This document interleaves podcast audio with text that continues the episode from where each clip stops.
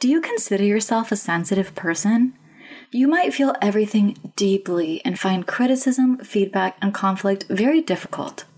In this episode, I chat with Melody Wilding, author of Trust Yourself, on how sensitive strivers can manage their mental health in the workplace. The Mental Health and Wealth Show, the Mental Health and Wealth Show, the Mental Health and Wealth Show. Thank you so much for listening to the Mental Health and Wealth Show. This is host Melanie Lockert. And first of all, I want to acknowledge that you are brave and amazing for being here. Getting ready to listen to a show about mental health and money is not easy, and I know you are ready for these amazing conversations. But before you listen, I want to let you know that all of my content is based on my own personal experience with mental health and money, as well as the experiences and expertise of my guests. I'm not a mental health professional or a financial professional, so content should not be considered professional, medical, or financial advice. As a trigger warning, please note that content on the show may include sensitive topics around mental health and suicide. So if you're currently in distress, please get in touch with a professional by texting HOME to 741 741. Thank you so much and enjoy the show. This is Melanie Lockert, host of the Mental Health and Wealth Show. I'm so excited for today's episode with Melody Wilding, who is the author of Trust Yourself Stop Overthinking and Channel Your Emotions for Success at Work. Recently named one of Business Insider's most innovative coaches for her groundbreaking work on sensitive strivers, her clients include CEOs, C level executives, and managers at top Fortune 500 companies such as Google, Amazon, and JP Morgan, among others. Melody has been featured in the New York Times and Wall Street Journal and is a contributor to Harvard Business Review, Fast Company, Psychology Today, and Forbes. Melody is also a licensed social worker with a master's from Columbia University and a professor of human behavior at Hunter College. I'm so excited to welcome you on the show. Thank you so much. I'm excited to be here. I recently read your book, Trust Yourself, which I feel like was made for me. Everything that you wrote completely resonated. I felt like I was your target audience. And so, for people who have yet to read it, you know, you gear the book towards sensitive strivers. So, for our listeners, can you share who might be considered a sensitive striver? Yes, absolutely. A sensitive striver is someone who is both highly sensitive and high achieving. So, this is someone who thinks and feels everything more deeply, processes the the world and their own thoughts and emotions more deeply, and and senses those things uh, in in other people too. So, when we talk about sensitive strivers, this is about 20% of the population. And what's really fascinating is that this is not some, you know, woo woo kind of BuzzFeed personality test thing. This is a very real biological trait that is connected to about 10 different gene variants and how people who are sensitive have a trait difference that leads us to process uh, stimulus in the world around us more deeply than other people. That is so fascinating. And I was so grateful to find this out because when you are a sensitive person and you feel things so much deeper and things feel so much bigger and it takes so much more time to mm-hmm. recover, it can feel very alienating and isolating and knowing that it's a real thing and that it's not just this thing in your head, it's not you just being quote dramatic. You know, it's very validating. So I feel like your work is so important for people like me who I am very high achieving and ambitious, but I'm also extremely sensitive. um, yeah. You know, I, I do feel emotions deeper, both good and bad.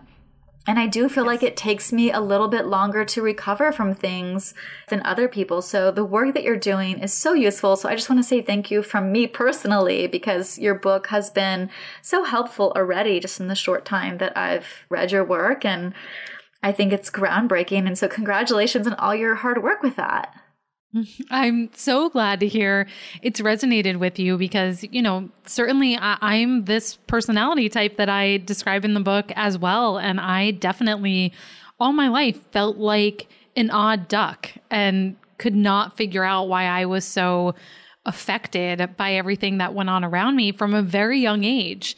And other people didn't seem to have that problem. Uh, they didn't seem to notice things in the way I did or, or take them as seriously or deeply. And so, yes, I, I hope the book and this work is, is validating for other people as well. Ah, I love it. Well, because this is the Mental Health and Wealth Show, I'm curious what are some ways that being a sensitive striver can affect someone's mental health and money? Yes. So there are a lot of ways that being a sensitive striver manifests, but particularly in regards to our mental health and our money, a few of the ways I see this come up first and foremost is overthinking. because we sensitive strivers have more active minds. Uh, we like to be deliberate and a hallmark of sensitivity why the trait has has lasted for so long you know eons now is because it was a biological advantage an evolutionary advantage to have people in the group that paused before acting, who took a breath and observed the surroundings before running out into dangerous situations. And so when it comes to our mental health and our wealth, that can sometimes look like overthinking decisions, really deliberating over even a small expense for so long. I, I have had clients tell me that they will make huge, elaborate spreadsheets about a blender that they, they need to buy and they're trying to pick the exact right one and they will overthink it till yeah you know, till the cows come home. And so that type of overthinking, or even I, I know we'll talk more about this, but the self criticism that comes along with it too of being a sensitive striver, um, judging yourself harshly, feeling like maybe you made financial mistakes, or comparison to your your peers, feeling like whatever you're doing is not good enough and you are lesser than than other people. Ah, that is so helpful. And when you were talking about overthinking, I really think that we get into the danger zone with overthinking that can it can really turn to obsession. And I was thinking of my personal debt payoff story. And, you know, a lot of people who have been following me for a long time know that I paid off $81,000 in student loan debt. I started my blog, Dear Debt, which led to my book, Dear Debt. And I encourage everyone to pay off debt. I think the mental health benefits and the wealth benefits are incredible. But I wouldn't give the same advice to people today, you know, the same thing that I did, right? Like I, I did become obsessed about it in a way and to, to an unhealthy level of focusing on the numbers and being so hypercritical of myself and just, mm-hmm. you know, it took over my mind. And so I definitely think the overthinking can lead to obsession and then the self-judgment and the self-critical you know nature of being sensitive like you definitely triggered a memory for me of being in therapy and my therapist you know stops me and she's like do you hear yourself? And i was like what? And i she had me repeat back what i said and she was like you're so negative against yourself like just your negative self-talk takes over. And i think sometimes we feel like that's just the way we're wired or that's just the way we think and it takes really an outside force to remind us oh wow I can change this. I can think differently. And maybe this way of thinking and reacting is no longer serving me. And for me, you know, that mm-hmm. took a mm-hmm. lot of work in therapy, a lot of help just to even realize that was my pattern, you know? Mm. 100%. And what's so interesting about sensitive strivers is that they are we tend to be the person that is the champion and the cheerleader for everyone else. we yeah. are we are so kind and encouraging to other people, yet we have trouble turning that on ourselves. Exactly. I remember my therapist thinking, you know, would you say that to your best friend? And I'm like, no. Mm-hmm. She's like, then why would you speak to yourself that way? And it's like, oh, yeah, like I am supposed to love myself and I am supposed to be kind to myself, but it's so hard. And actually, something that I wanted to share with you is I'm so glad you named the book Trust Yourself because I've been on this self love journey for the past few years in therapy. And just the concept of self love is very difficult for me. And then just in this past year, I've really had this realization that I think I need to replace self love with self trust because that's really what's going to help me be confident in the fact that I can take care of myself, that I can do things. And so, you know, having your book named Trust Yourself is just like, ah, yes, this feels like the right time at the right place, perfect content for me and my journey as well. And so, once again, I wanted to thank you and all the work that you're doing. And so, moving on to the next question, you know, in your book, you mention how sensitivity can be a strength in the workplace, but for many people, emotions can just simply take over. What are some grounding techniques people can use if they're feeling hijacked by their emotions? I know for a lot of women in particular, they don't want to cry at work, they don't want to lash out, they don't want to have that intense embarrassment and, and shame when it feels like they're very activated and they can't calm down. Yes. Yes. Activated is the perfect word for it because the reason why sensitive people have larger uh, emotional reactions is because we have more finely tuned central nervous systems. So we tend to be overwhelmed more easily if there's more stimulus around us. We we shoot from 1 to 10 more quickly than the average person. And so that that's why we have bigger more complex emotional reactions than other people uh, is because we we feel those things and process them more deeply which you're right can show up in the form of of tears for many people. And my clients often come to me asking you know how do i stop crying when i get feedback or in a meeting when when somebody says something difficult to me so you also used a great word, which is grounding. And really, what this comes down to is learning to manage that nervous system response. Since a big mistake I see many people make is that they try to start managing their emotions through managing their mind. And that's not where we want to start. Managing your emotions needs to start through managing your physiology so that you can manage your psychology because for sensitive people, first you have to get that nervous system fear, fight, or flight reaction under control before you can access the cognitive component, your, your thoughts that you're having about it. So, grounding in particular is, is any type of uh, exercise or practice that brings down that nervous system response and helps you manage your energy and your reaction. So, grounding can look like many different things, but breathing is a huge one. It may sound cliche, but it is often recited for a reason because it works. If mm-hmm. you are taking deep belly breaths, you are signaling to your nervous system that you are safe. If you stay in shallow chest breathing, it creates this uh, feedback loop within your nervous system that you are at risk of a threat because that's where you know if you're if you're not breathing deeply you may be running away from something for example so I am a big fan of box breathing, which is a breathing method that's used by the Navy SEALs. Uh, it's taking four deep breaths in for a four count, holding that breath for a four count, letting it out for a four count, and holding the out breath for a four count. And there are lots of great uh, visuals and, and YouTube videos you can find online if you just Google box breathing that you can breathe along with. And, you know, at first, just if you can follow one of those visuals, that's great. But over time, that type of diaphragmatic breathing can become more natural and something you can access in a difficult conversation, a meeting, for example, when you need it. So that would be one. Um, Another is doing uh, a quick body scan, for example, where you're very intentionally relaxing different parts of your body. I don't know about you, Melanie, but I hold a lot of stress and tension in my hips and in my shoulders. And uh, sometimes same. I will just, yes. And sometimes I'll just notice throughout the day, like I, I just noticed it right now as we were talking that I was I was kind of gripping my my hips and my quads.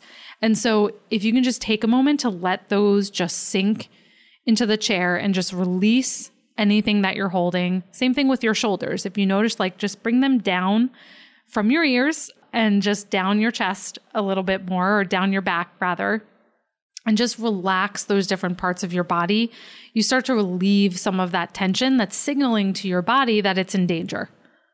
Ah, thank you so much. I love those super actionable and tangible exercises. And I love that you mentioned really changing your physiology over your mindset first because that's something that I hadn't considered. You know, obviously we talk a lot about mindset here in the mental health and wealth show, but in my own personal experience dealing with anxiety, anxiety attacks, feeling triggered and activated, you're totally right that it really the only way I feel calm is to actually calm down my central nervous system first and to get that mm-hmm. breathing more regulated to, you know, feel in a more calm mental state, but that starts with the physiology first. So that is super useful. And kind of on that um, line of thinking, you know, for people who may be at work and they're dealing with constructive feedback, you know, how can sensitive strivers like me, like you, like anybody mm-hmm. else listening, how can we not feel like that is a personal attack because I know that I deal with this from clients from time to time where I read something and I'm like, this sounds like a personal attack. And I know it's really not. It's just them trying to give feedback in a more direct way. Mm-hmm. But it's not something that I'm used to or I like. And I've, you know, trained myself over time to be like, okay, this is not a personal attack. It's not about me. They're just asking in a very direct way what they want. So, so yeah. what are some tips for that? Yes, yes. And this this is a huge challenge, right? Especially for for those of us who love our work and take it so seriously we we care about our work which means that it's close to who we are and we see it as an extension of ourselves.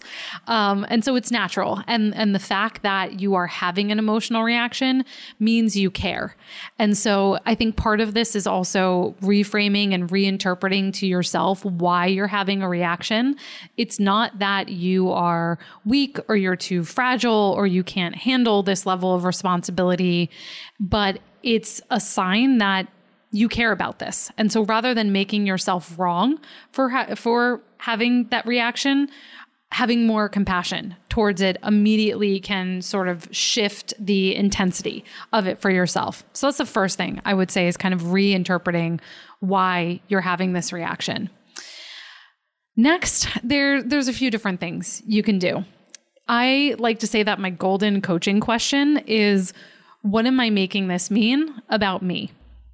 And mm. it's a very helpful pattern interrupt to rather than uh, going down that emotional rabbit hole of getting caught in a story about how this person hates me and they're never going to want to work with me again and they probably think I'm an idiot. Even just checking yourself to say, wait a sec, what am I making this mean about me? And sub question to that is is how true is that? How true is that? What evidence do i have of that? But even just having that pattern interrupt before you automatically spiral out can be very helpful to just have that moment of pause where you can recollect and uh, assess how you want to react before just automatically doing so. Oh, that is so helpful. Thank you. Yeah i love that question and i think that is a great practice for us to kind of get out of our heads and kind of put some more space between that automatic impulse to make this about me and to create this story that is in all likelihood false. And you know something that's really helped me and I mean, it sounds really selfish when you think about it, but it's like, you know what? Not everything really is about me. like, mm-hmm. that can be almost a selfish way of thinking too. Like, really, let's not make this about me. Like, it's it's not. And so, you know, even though it can feel like, oh my gosh, I'm being so selfish by making everything about me, I know it's a sensitive response, and then I can look back and say, you know what? It's actually not about me, and I don't need to make this about me. Thank goodness, not everything is about me. yes, if I may, two other two other tools for this type of situation, or anything that you might be overthinking and taking a little more personally. So, one is exactly what you were saying: is uh, I like to call it the rule of five, which is looking at your hand, like literally sort of grounding and concretely taking out your hand and generating five other ways of viewing the situation, five other possible explanations for what could be happening. Because oftentimes we get we get so stuck on the assumptions that we have that we don't consider other perspectives. It's like our mind gets caught on a on a record track that just keeps spinning deeper and deeper into its groove. And we have to intentionally pick up that needle and move it to a different track, one that serves us better. So that rule of 5 is is doing exactly what you said by why is this not about me? What are the other possible explanations? Maybe this person had a bad day. What would what would I tell my best friend or a spouse about this situation instead? And actually go through that process of having to generate other possibilities. You start to realize that your original assumption may have you start to loosen around it. And many times my clients will say, you know, I can't even get to five different possibilities before I'm laughing at myself for even con- thinking about what I considered before. Yeah. Oh, I love that. Yeah. That's such a beautiful exercise and definitely one that's going to help me going forward. And yeah, I think as you start to think it through of like, it could be any of these things. Yeah, you start to lose that attachment to that first initial story that you seem to be stuck on, and you see all of these possibilities. And also, just this knowing that we may never know the truth, and that assumptions can really hurt us as well as others. Yeah, exactly. Exactly. So, when I read the part uh, in your book about the many faces of overthinking, I felt very seen. And I know we've talked a little bit about this already, but you know, in the book, you talk about rumination and future tripping and imposter syndrome and indecision. So, what are the first steps people can take to move away from overthinking and really being trapped into all of these different manifestations of it? Mm-hmm. Yeah. So even identifying the different types of overthinking as you were saying, rumination is getting caught in the in the past. What if I had done this? What if I had done that? Chewing over a situation. Uh, future tripping is getting caught in the future. And those may be anxieties about what is what is upcoming, deadlines or responsibilities you have Imposter syndrome is judging yourself as not good enough or adequate enough, that you are a fake or a fraud. And indecision is analysis paralysis, where you sometimes have so many choices that you can't make one decision. So, even just recognizing and labeling which type you are falling into can have tremendous power because then you're more empowered to figure out a solution to that specific issue. So, it might be helpful to take one of these types in particular. And I think it may be useful to zoom in on imposter syndrome in particular, since that that's a mm-hmm. big one, probably the biggest type of overthinking that tends to plague sensitive strivers. And, you know, with imposter syndrome, one of my favorite tools for for this is naming your inner critic. So giving that voice of imposter syndrome a moniker, uh, a identity that is outside of you. I've had clients who call theirs Darth Vader, Cruella de Vil, what, whatever you want. It can be something silly and lighthearted. That's kind of the point here. Um, yeah. But anything that allows you to gain some sort of psychological distance from that critic so you can see it as separate from you and not the whole of who you are. I love that. I think that's so fun and amazing, and having a different name for, you know, this character that's kind of presenting itself as imposter syndrome can really help you get away from that particular form of overthinking. Yeah, exactly. Exactly. Now, with imposter syndrome, too, a major uh, part of it and, and hallmark of it is that we have trouble internalizing our successes with imposter syndrome, we tend to push away praise. We don't think anything we do is good enough. And so, having uh, tools and mechanisms for starting to take in and appreciate your successes is crucial. And I know, Melanie, you have probably done this with financial goals where you celebrate every little milestone along the way towards mm-hmm. a savings goal, for example. And that is what allows you to feel like, oh my gosh, I can do this. I can, I can chip away at this bigger goal and I have what it takes. And that comes to reshape your identity of who you are as I am someone who saves, or I am someone who is capable of, of charging more for, for what I do, for example. And this is true for imposter syndrome in our professional lives too. If we don't take time to acknowledge and take in those small successes, we will never feel confident because we will never feel like we have competency or skills to draw on. So, one way to celebrate those wins, I love to have my clients create brag files, which is a place where you are documenting your achievements on a daily or weekly basis. I, will let you choose the frequency. But the point of your brag file is to reflect on moments that you have made yourself proud. Uh, moments where you had a tough conversation or you uh, achieved some great milestone.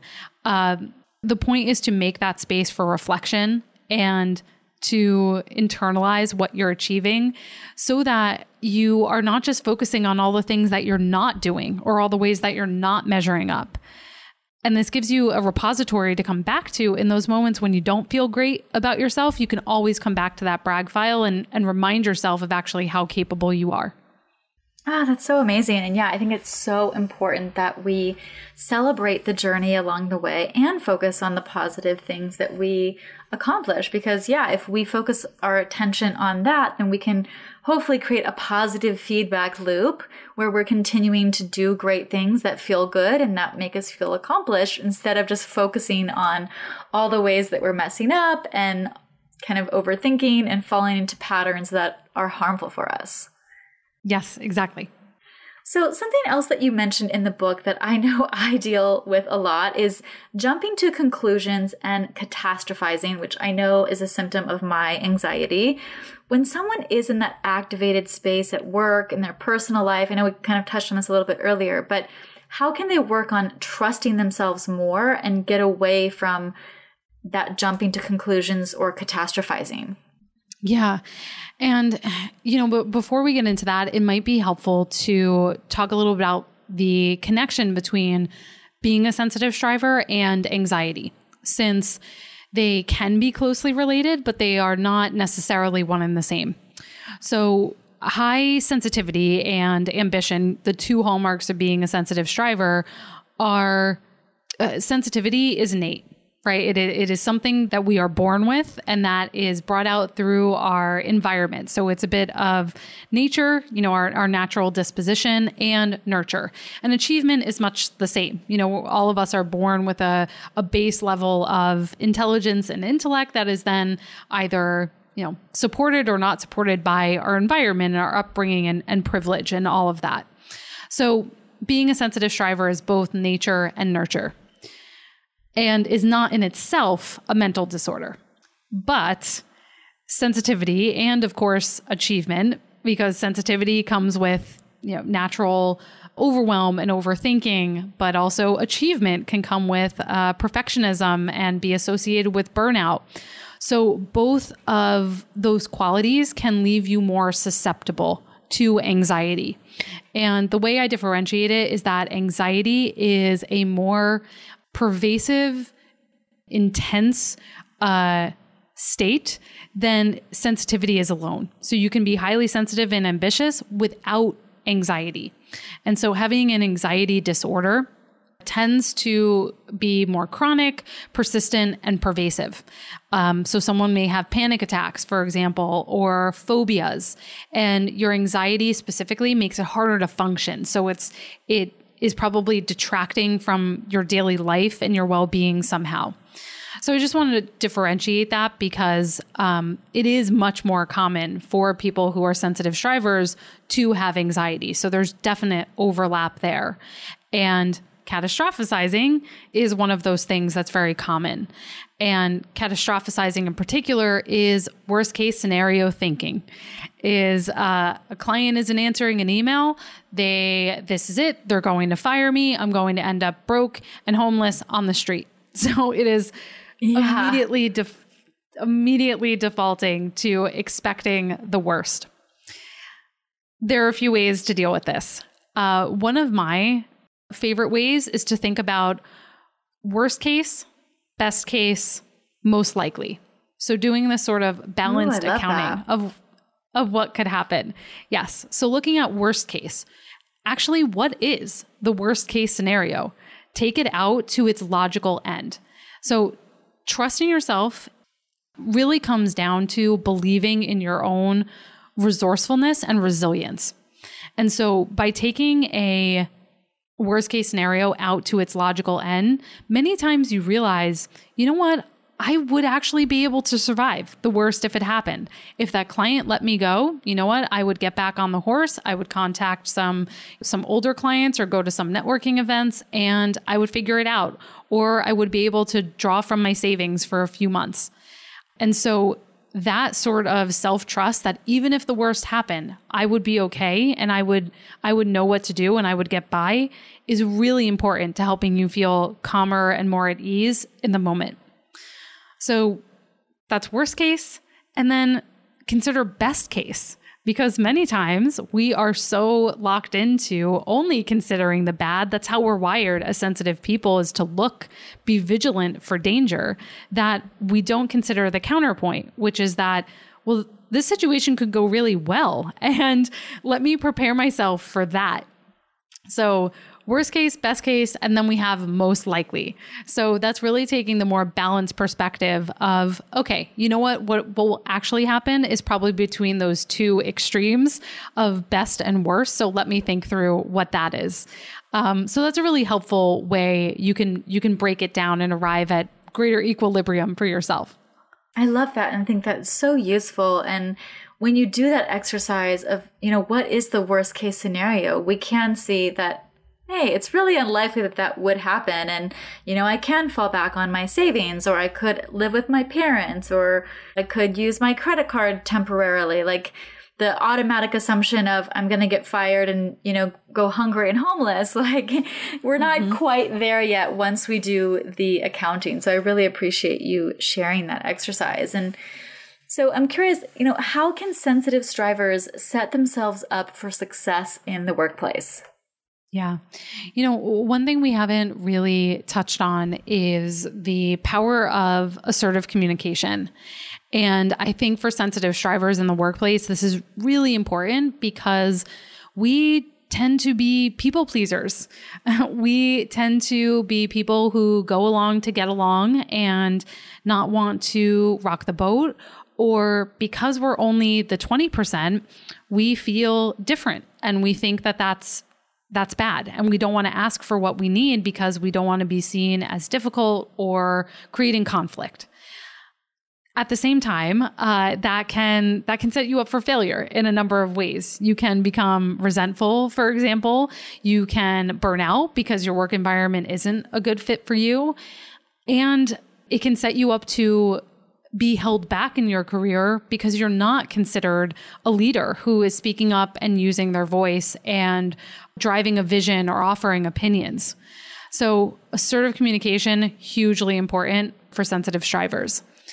One thing I would recommend for for everyone listening is to put together your own uh, me manual. And your me manual is like a personal user manual for you and how to work with you. So it includes things uh, about how you work and how you tick as a person and what you need to be your best in the workplace. So, for example, things like how do you like to receive feedback? When you are at your best, what does that look like? When you are at your worst, what does that look like? What's your preferred methods of communication? What are your work times? So it's really a, a user guide to you. And that's it's something great that you can share if you're the leader of a team, you can share it with your team, you can share it with your manager. It makes a great discussion point for um, you know building rapport and building a bond as a team as well, because everyone can talk about their own styles, and you can become you know much more well versed in that.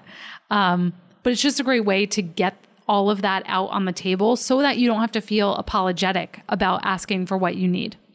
Oh, that is so brilliant. I love that idea. And yeah, really communicating what you need and the best ways to work with you and communicate with you can set everyone else for success. You know, I feel like nobody's a mind reader. So, really taking that first step to communicate here's the way I work, here's the way I prefer to communicate can just be better for everyone. Exactly. Yeah. So, last question I'd love to hear some client success stories of the people you've worked with who maybe have come to you in moments of extreme sensitivity, feeling like, you know, they're failing or they're overwhelmed. And what are some of the ways that you've helped them? yeah, so you know it's it's hard to choose because I I am just in awe of all of the sensitive strivers who who come to me. Um, a, a few stories come to mind. I think one in particular that I shared in the book that that always sticks with me is I I had a uh, owner of a a co-owner of a family business come to me one time, and this was someone who he was a um, just a wonderful, huge hearted leader, wanted the best for his team. But he he was self proclaimed conflict averse, uh, wanted to keep everybody happy. And because of that, he was a bit of a pushover. He didn't address, you know, important things on the team that needed addressing. He didn't give critical feedback, corrective feedback to people. And it was starting to have a lot of consequences. There were um, some, you know, rifts with within the team, conflicts between people in the team. They were starting to fall behind on on orders because people weren't getting input that they needed, you know, that they they needed to work more effectively. And so there were starting to be some real consequences for this.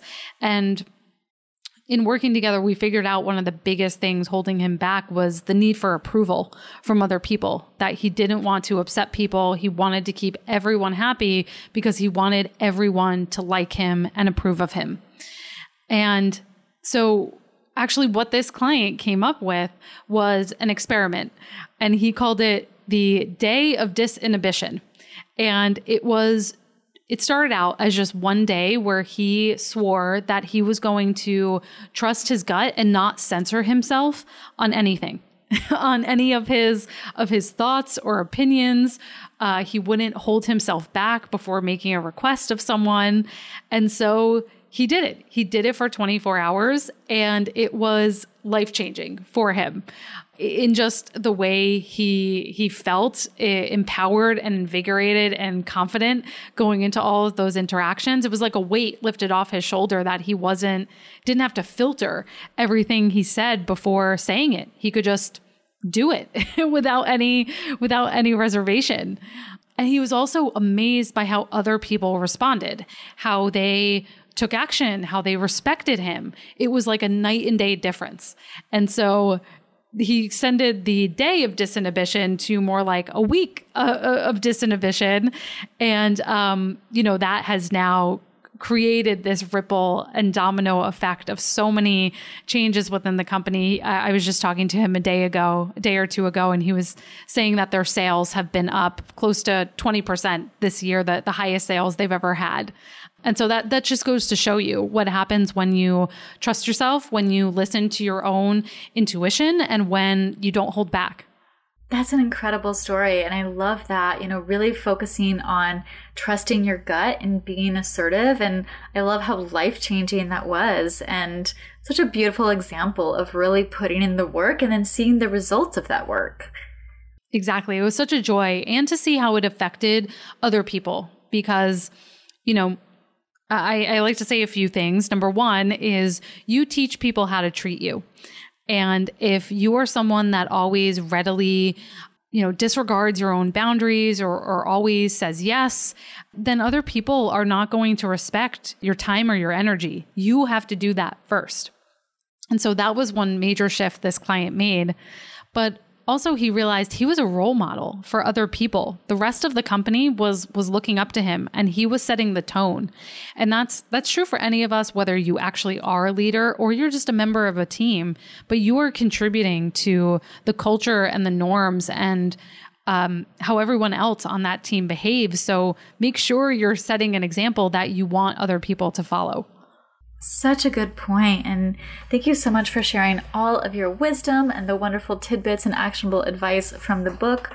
Where can people purchase your amazing book, and where can people find you?